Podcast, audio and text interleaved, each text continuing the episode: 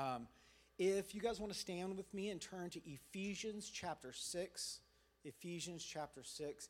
And if you were here on Wednesday, you will recognize this passage because Pastor Powell preached out of this exact same uh, set of scriptures.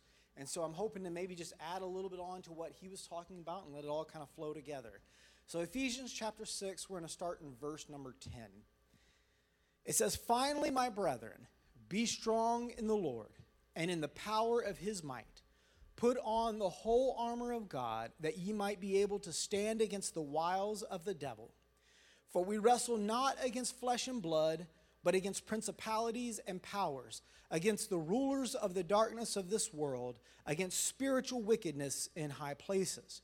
Wherefore, take unto you the whole armor of God, that ye may be able to withstand in the evil day, and having done all to stand. Now turn to, or skip down to verse 15, and this is where I'm going to get my title from. Verse 15. And your feet shod with the preparation of the gospel of peace. Let's pray. Lord, I thank you for the opportunity to, to study your word. I pray that you would speak to our hearts, oh, oh, God. Lord, let our hearts be soft. Let the seed fall on good ground and bring forth fruit in due season. We love you and thank you and give you all the glory. In Jesus' name, amen. You may be seated. One of the many, many, many things I love about the Word of God is how that there are times when you read a passage and it'll speak to you in a certain season of your life. And then at another time, you'll come back and read that exact same passage and get something totally different out of it. And it's not that one's necessarily contradictory with the other, but when the word says that it's alive and active, right, quick and powerful, it means that because this is the voice of God that is speaking to his people. And so, just like as a parent, when I speak to my children, I use different tactics and I use different ways to explain them to them based on their, their level of maturity, based on their level of understanding. And so it is with the Word of God that sometimes when we read something, God will bring something new to our mind based on where we are and what we need. Often, when I've read verse 15, where it talks about our, our, our feet being shod with the preparation of the gospel of peace, in my mind, I've always thought of it as that we're set for battle, but we do it in peace. Meaning that wherever we go, whatever situation we find ourselves in, we should bring peace with us. And, and I do believe that is true, and I believe that it, that is still true. But as I was kind of preparing for this message and thinking about what I wanted to preach, I guess you could say God gave me a little deeper revelation into what it really means by the gospel of peace. So that's what I want to talk to you this morning about simply the gospel of peace. Now, if you were to go back and listen to uh, all the messages that I've preached since I've been at this church, more often than not, you would likely hear me make a reference to some historical event. I love history. I love reading about, about past people and, and the things that they were able to overcome and how the ingenuity of some people brought significant changes to the world. And specifically, you would hear me talk about military conflicts throughout history.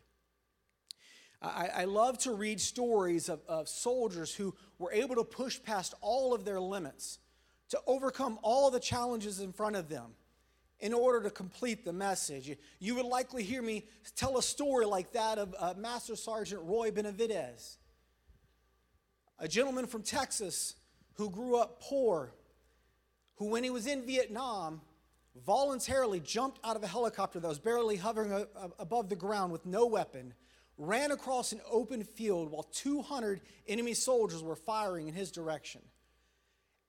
He ran across to, to find men that were down, that were injured, his brothers. And over the course of the next couple hours, he single handedly grabbed 12 injured men and brought them back and forth across the field of fire to put them on a helicopter. He was shot five times. He had shrapnel from a grenade lodged in his leg. He was stabbed in the side by an enemy's bayonet. And yet he still found a way to just keep pushing and keep pushing to get the job done. In late 2004, Afghanistan had its first ever democratic elections. And not only was I able to be there for this, but I was actually at one of the election sites watching it unfold. I literally got to see history in the making. But I have to tell you that as much as I love history, as much as I love studying things of the past, I have come to know that mankind has been stuck in a cycle of violence and hatred that continues to grow worse and worse. I, like so many other people, am tired. I'm spiritually exhausted from seeing the endless wickedness of this world that doesn't ever seem to be getting any better. Our world is searching for peace, desperately looking in any direction to find peace. And many people are so desperate for peace that they are willing to pay any price to get it. You see, we see the images of men, women, and children lying dead in the streets in the war going on in Ukraine. And our souls cry out, No more. Make it stop. I imagine if I were to survey every person in our world, you would be hard pressed to find someone who says they don't want peace. Not all that long ago, the Ukrainian President Zelensky made a video addressing to President Biden. And he told Biden, he said, We need a leader of the world. And that leader of the world needs to bring peace. The world is looking for someone to bring peace. So, what, what's the big deal? I mean, shouldn't we as Christians also be wanting peace? I mean, shouldn't we be standing side by side, shoulder by shoulder with those in the world calling for peace? Believe it or not, the answer to this question could very well have eternal consequences. In 1 Thessalonians chapter 5, verses 2 through 4, Paul addresses this. Listen to what he says in verse 2. He says, For yourselves know perfectly that the day of the Lord so cometh as a thief in the night. For when they shall say, Peace and safety, then sudden destruction come, cometh upon them, as travail upon a woman with child, and they shall not escape. But ye, brethren, are not in the darkness, that that day should overtake you as a thief. Daniel also addressed this in Daniel chapter 8, verse 25. When speaking of the Antichrist, this is what he says and through his policy also he shall cause craft to prosper in his hand, and he shall magnify himself in his heart, and by peace shall destroy many. He shall also stand up against the prince of princes, but he shall be broken without hand. A minute ago, I said that there are some who are willing to pay any price to get peace. I wasn't exaggerating. The chaos that currently rules our world is not accidental. The masses are being conditioned. The groundwork is being laid for the Antichrist to step on the scene and declare that he alone can bring peace to the broken world. And as I mentioned earlier, there are so many hearts looking for peace that they will be more than willing and ready to accept when someone stands up and declares that they can bring peace to this broken world. But you see, what the world does not recognize, and I'm afraid that sometimes we as Christians forget, is that there is already peace on earth. You say, How? How can you say that there's peace on earth when we look around and there's nothing but war and violence? Look with me at Luke chapter 2, starting in verse 8. Luke chapter 2, starting in verse 8. It says, And there were in the same country shepherds, abiding in the field, keeping watch over their flock by night. And lo, the angel of the Lord came upon them, and the glory of the Lord shone round about them, and they were sore afraid. Verse 10 And the angel said unto them, Fear not, for behold, I bring you good tidings of great joy, which shall be to all people. For unto you is born this day in the city of David a Savior which is Christ the Lord. Verse 12, and this shall be a sign unto you. You shall find the babe wrapped in swaddling clothes, lying in a manger. And suddenly there was with the angel a multitude of, he- of the heavenly host, praising God and saying, Glory to God in the highest, and on earth peace, goodwill toward men. And it came to pass as the angels were gone away from them into heaven, the shepherds said one to another, Let us now go even unto Bethlehem and see this thing which is come to pass, which the Lord hath made known unto us. Every year around Christmas time, which, unless you're in my house, you'll hear this all the time, you'll begin to hear songs about Christmas. Songs like Joy to the World, the Lord has come, or Hark the Herald Angels Sing. And I challenge you, if you've never just sat and actually read the lyrics to Hark the Herald Angels Sing, read it. Just read the lyrics. And you will see why that song is talking about the angels singing. Because here comes Christ to the earth so that man will not die again, so that we could live forever and we could have eternal life. Christ came to bring peace on earth. As I was preparing for this message, I decided I would turn to Brother Google and see what he had to say on the topic of peace on earth. So I just Googled. I said, Hey, Google, what is peace on earth? And there's all sorts of articles, there were videos. Uh, and I watched one of these videos, and it was just random people throughout the streets being asked. Um, you know, first they were asked, Do you believe peace on earth is possible? And it was pretty split. About half said no, and half said, theoretically. But when they were asked to define peace, the, the main theme that kept coming out was peace is when we can all do whatever we want to do and not be judged by other people. That's peace. Peace is, is when I can um, lay on the beach and, and, and drink my beverage of choice and not be bothered and not have to go to work. That's how they defined peace. So I said, okay, okay, let me, let me refine the search a little bit let me say, how do Christians define peace? Again, lots of articles, lots of videos. I clicked on one.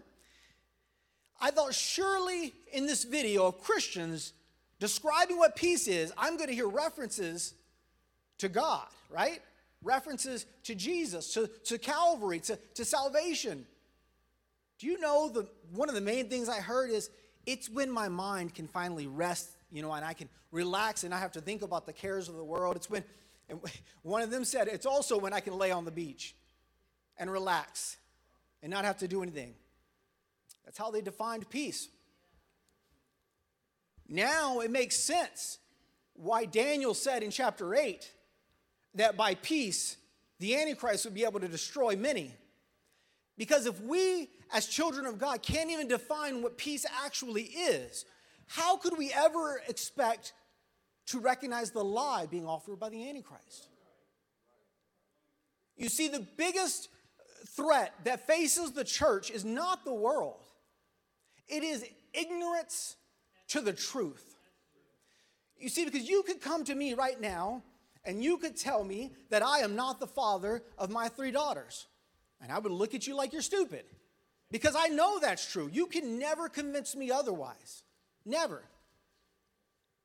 But unfortunately, some of us have such a casual, distant relationship with the Word of God that we hear people saying stuff on YouTube or hear, hear people saying stuff at work.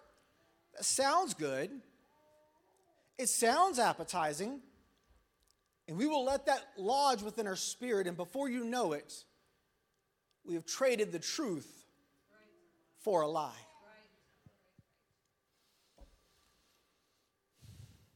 So, what did the angels mean in Luke when they said peace on earth? Now, to, to completely understand this, you actually have to go back in time a little bit to Isaiah. And I'm, I'm going to read a verse to you. Most of you already know what verse I'm going to go to Isaiah 9 and 6. We've all heard it, we've all probably quoted it. Uh, during Christmas time, we see it in all our messages. But you need to understand something about Isaiah, about what's going on in this time frame. You see, just like now, the people in Israel were having great turmoil. There was constant fighting by new countries and powers and armies that were rising up. And Israel was constantly looking around the earth to find people who they could partner with to protect them from the next big threat. They were continuously making allegiance and alliances with the world because they thought that they could offer them peace So Isaiah, being the prophet, had to come to Israel and had to tell them what the actual plan was supposed to be. So in verse 6 of, of chapter 9, it says, For to us a child is born, to us a son is given, and the government shall be upon his shoulder. And his name shall be called Wonderful, Counselor, Mighty God, Everlasting Father, Prince of Peace. Now, we of course know that this is speaking about Jesus. But the Jews of the time did not. And they were constantly looking to the next leader that maybe they would be the fulfillment of the scripture. Turn your attention toward the monitor here, and we're going to watch a real short video.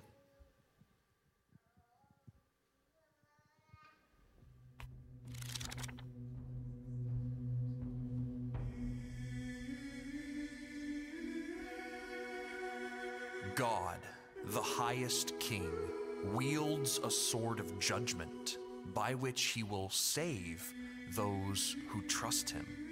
And Isaiah's book and ministry center around one moment in Isaiah's life where he actually encountered this king's divinity. Isaiah saw God Almighty seated on a throne while heavenly beings cried, Holy, holy, holy. And as Isaiah saw the enthroned Lord of hosts glistening strong and pristine, Isaiah heaped woes upon himself, for he knew he must perish for what he had seen. For he and his people were untrusting. And it seemed Isaiah was correct to predict the destruction of his soul.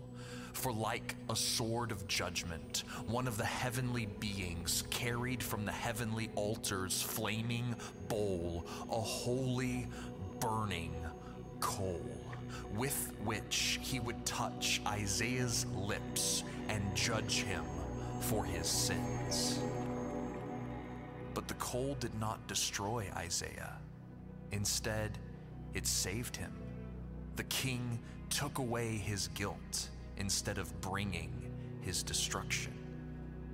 And that is because of where the coal came from. It came from the altar where sins are atoned. It came from the place of sacrifice, where judgment brings hope, where forgiveness is offered, though punishment is owed. Isaiah's lips were made clean so that he might be a carrier of God's kingly decrees, which is why, after being saved by judgment, Isaiah says, Here I am, send me.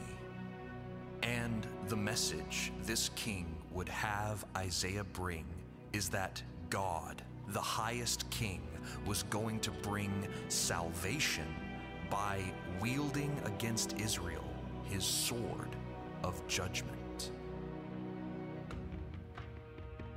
God's people needed Isaiah's vision because they were truly untrusting.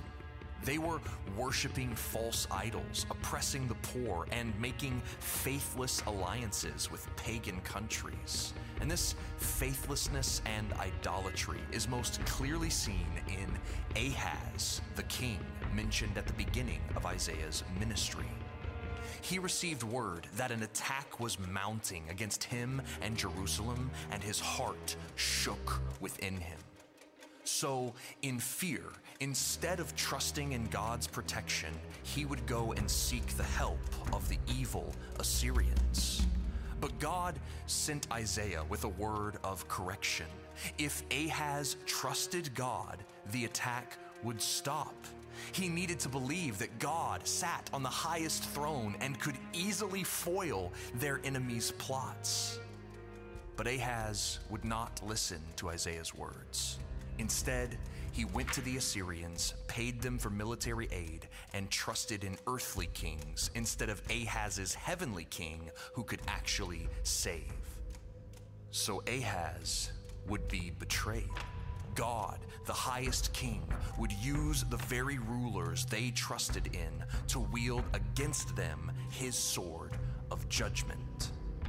But God would provide another leader whom Isaiah predicted, a king called Emmanuel, who would be hailed as Wonderful Counselor and Prince of Peace. And it seemed Hezekiah, Ahaz's son, might be that king.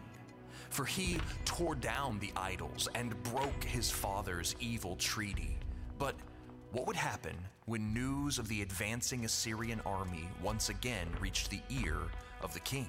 Would he, like his father, seek the assistance of a foreign country? Would he put his trust in an alliance with Egypt? Or would he listen to Isaiah's prophetic wisdom? As Isaiah told his father, so he now told his son. If he trusted God as king, their enemies would be undone. Well, Hezekiah listened to God's words and put his trust in the highest king. He would succeed where his father failed, so God's sword of judgment miraculously turned against the Assyrian army camped outside the heart of Israel. But soon after, Hezekiah's trust fell back upon earthly rulers when he was visited by messengers from the king of Babylon. He boasted in his riches, all of which were given to him. He gloried in his wealth instead of God, his king, who deserved the recognition. And so Isaiah told him that as God sent the Assyrians, he would also send the Babylonians. God, the highest king, would use the very rulers they trusted in to wield against them his sword of judgment. For her kings would continue to be evil.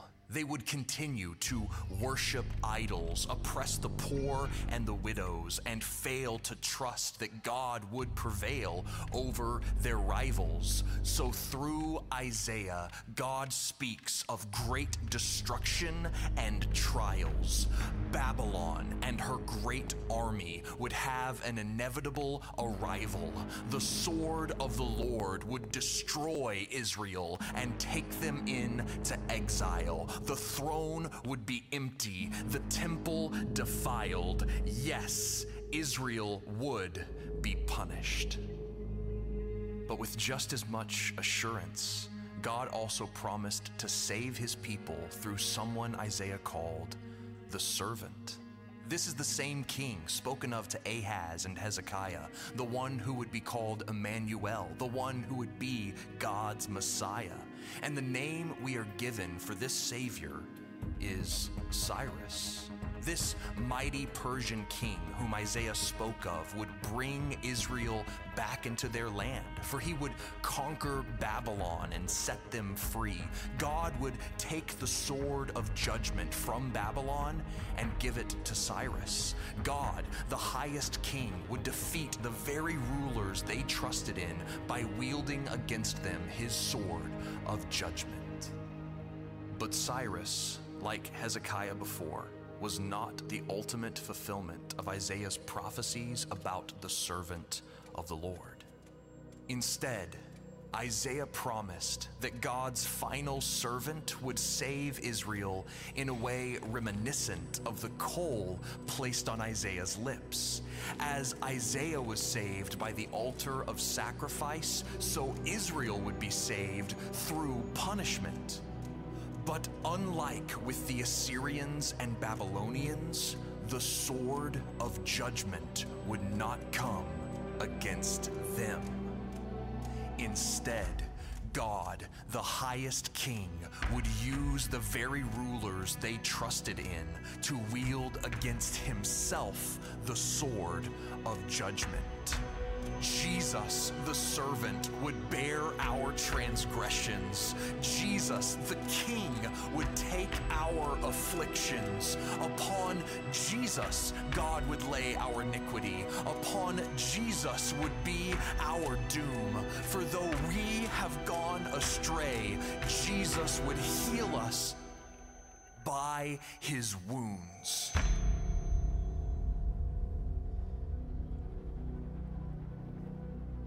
We'll stop it there.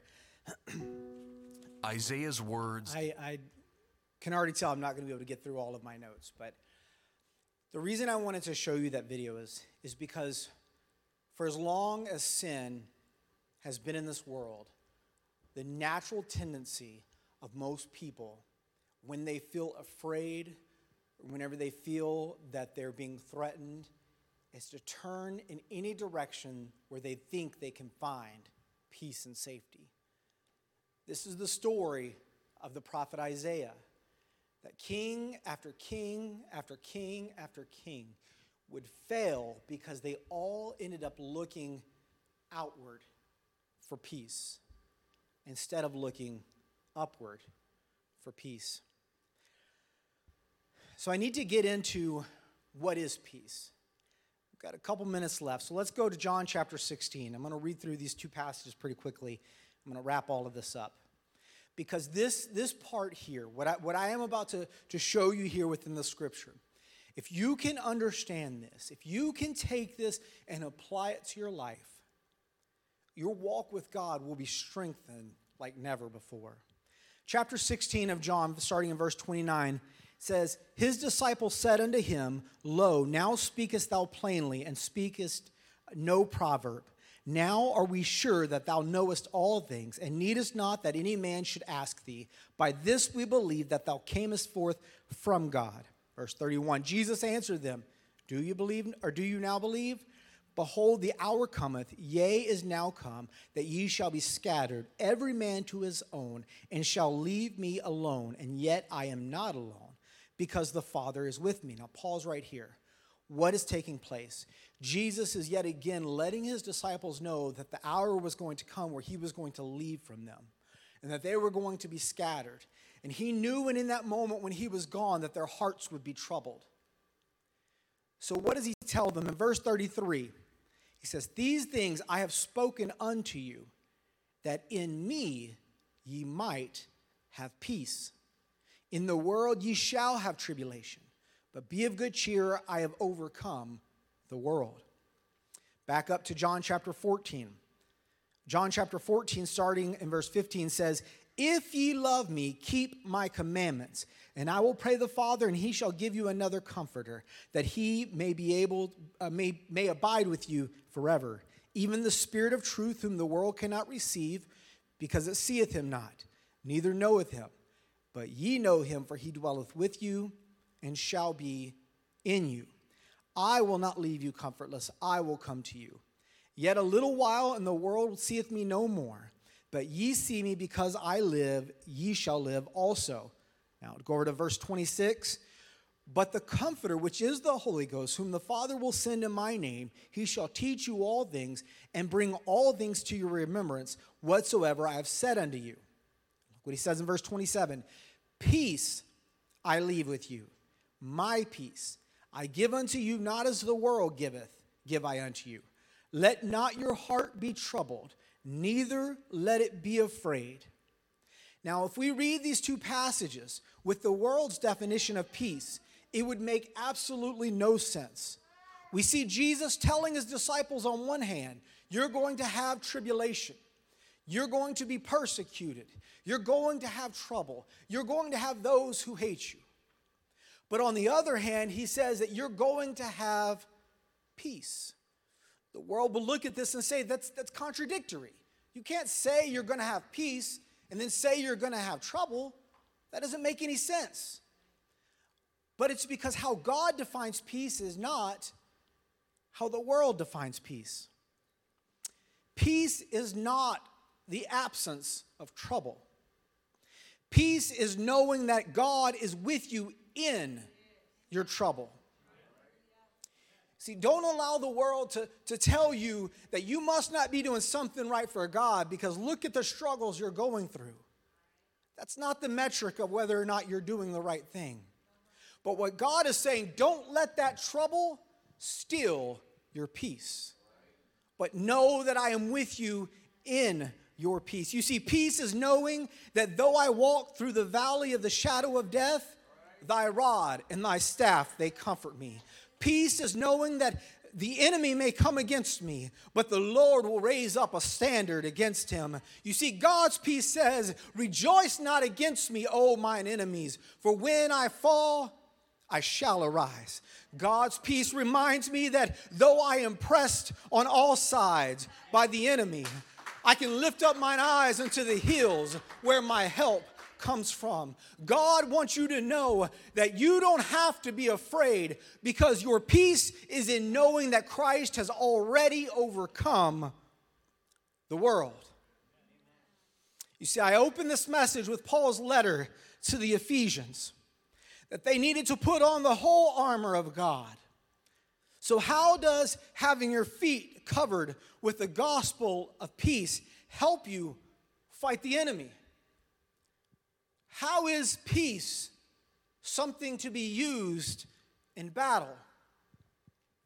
I'll tell you. Because there will be times in your life where you know that you were called to do something. You were called to speak to someone. You were called to go to a place. But in that moment, the enemy comes in and says, Who are you to tell them? Don't you know that you had some of the same problems? Don't you know that you've made mistakes? You're not qualified to speak on behalf of God. You can't do that. You're, you're not a, a good enough speaker. But here's what happens when we put on the gospel of peace. As we slip on those shoes, what we're saying is, Devil, you're right. I am not good enough. I have made mistakes. But the ability to keep walking is because God's peace surrounds me because he has overcome the world, I can keep stepping one after another after another. Because God's strength is what allows me to stand in the face of the enemy, I can continue to the next battle and to the next battle. Because my victory is not defined by my righteousness, but by his righteousness.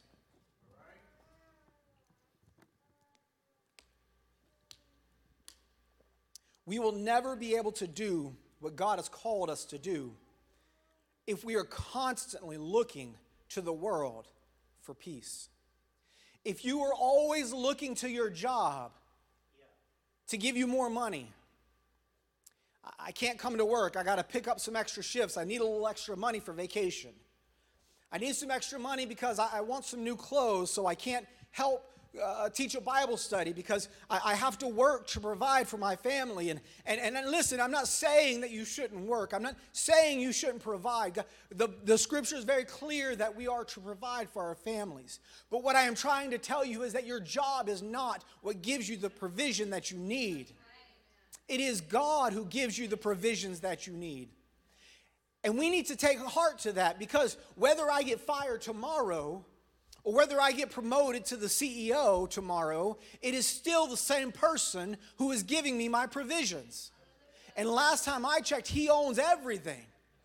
So my position in the world's eyes doesn't determine if I'm going to be able to make it. It's my creator who defines whether I can make it. And let me tell you one, one more quick thing here, and I'm going to get into three application points. If you heard nothing else that I said, please hear this. Peace is not an emotion, it is a fruit. Peace is not an emotion, it's a fruit. You see, emotions change by the minute. Emotions are dependent on your circumstances. Emotions can lie to you, emotions can be confusing, but peace is not an emotion. Galatians 5:22 says, "But the fruit of the spirit is love, joy, peace, long-suffering, gentleness, goodness, faith, meekness, temperance. Against such there is no law." And no fruit is produced overnight. You see, fruit requires certain conditions to be able to grow. So let me give you the three conditions that you need in your life to allow peace to grow and mature within you. Number one, soil. All plants that are producing fruit need soil that is rich in nutrients, that is rich in vitamins. Before a fruit tree can produce its first fruit, it must be able to lay down roots in healthy soil. This is why Scripture tells us time and again that the seed needs to fall on good ground, that in due season it may bring forth fruit. You see, the seed is the Word of God, the ground is right here. It's our heart. We have to put our heart in a position that is able to receive the word with gladness. And we have to remove the three D's that will destroy the seed. We must remove every doubt, every disbelief, and every distraction. You see, sometimes we say that we can believe God, that we trust God, but we sometimes forget to remove all the distractions. And then after a little bit of what time, we find ourselves in a completely different area, no longer believing, because we've been so distracted by our circumstances in the world that the soil has become hard. Number two, water. All plants require water. Paul said, Some plant and some water, but God gives the increase. If peace is the trust and assurance that God is with us, then watering, the watering process is the constant reminder of who God is. You cannot trust God to do for you what you haven't seen Him do before. What I mean by that is, you can't say, I believe God will provide for my needs if you don't first know that God is a provider. What the watering process is, is our praise and our worship. It's that constant adoration toward God. It's reminding yourself that God, you are the first and the last. You are the Alpha and the Omega, the beginning and the ending, the one who was and is and is to come. You were before the world began, and you shall be after the world. There's none beside you, none before you, there shall be none after you. Church, you don't understand. If you if you don't get in your soul the majesty of God, you cannot walk in the peace of who He is. Because if your heart is troubled, it's going to turn to the thing that it trusts. If in your heart you have said, I know that God is the author and the finisher of my faith, then my heart will trust in Him. Praise and worship is not an option. Praise and worship is just as much for you as it is for God. God doesn't need your words, He wants your words because it strengthens you to be able to worship and follow Him. We need to water. Okay, last one pruning. It's easy to look at the first two and say, yeah, okay, I believe that. I believe that, you know, I need to receive God's word and be happy about it. Okay, no problem. I, I need to worship God. Yeah, okay, that's easy. Got it. But every plant, every uh, garden needs to be pruned. My wife uh, this, this year decided to do a garden in her backyard, and it looks good. She has spent a lot of time uh, tilling the, the ground and, and putting uh, uh, fertilizer in the ground, making the ground healthy first. Before she ever put the first seed in, she worked on the ground week after week. She laid that seed in the ground and she went and she watered it every day. But imagine what would happen if, after all of that work, all of that, that time spent in the garden, putting the seed in and watering it, she sees the first thing sprout from the ground, and then she says, Okay, my job is done. And walks away and never comes back to the garden to tend it. What's going to happen? Weeds are going to begin to poke up. They're going to wrap themselves around that, that fruit. Eventually, that plant will produce less and less fruit until it becomes barren. You see, without the pruning process within our life, the distractions of this world will make us less and less fruitful until we become barren. Let's all stand.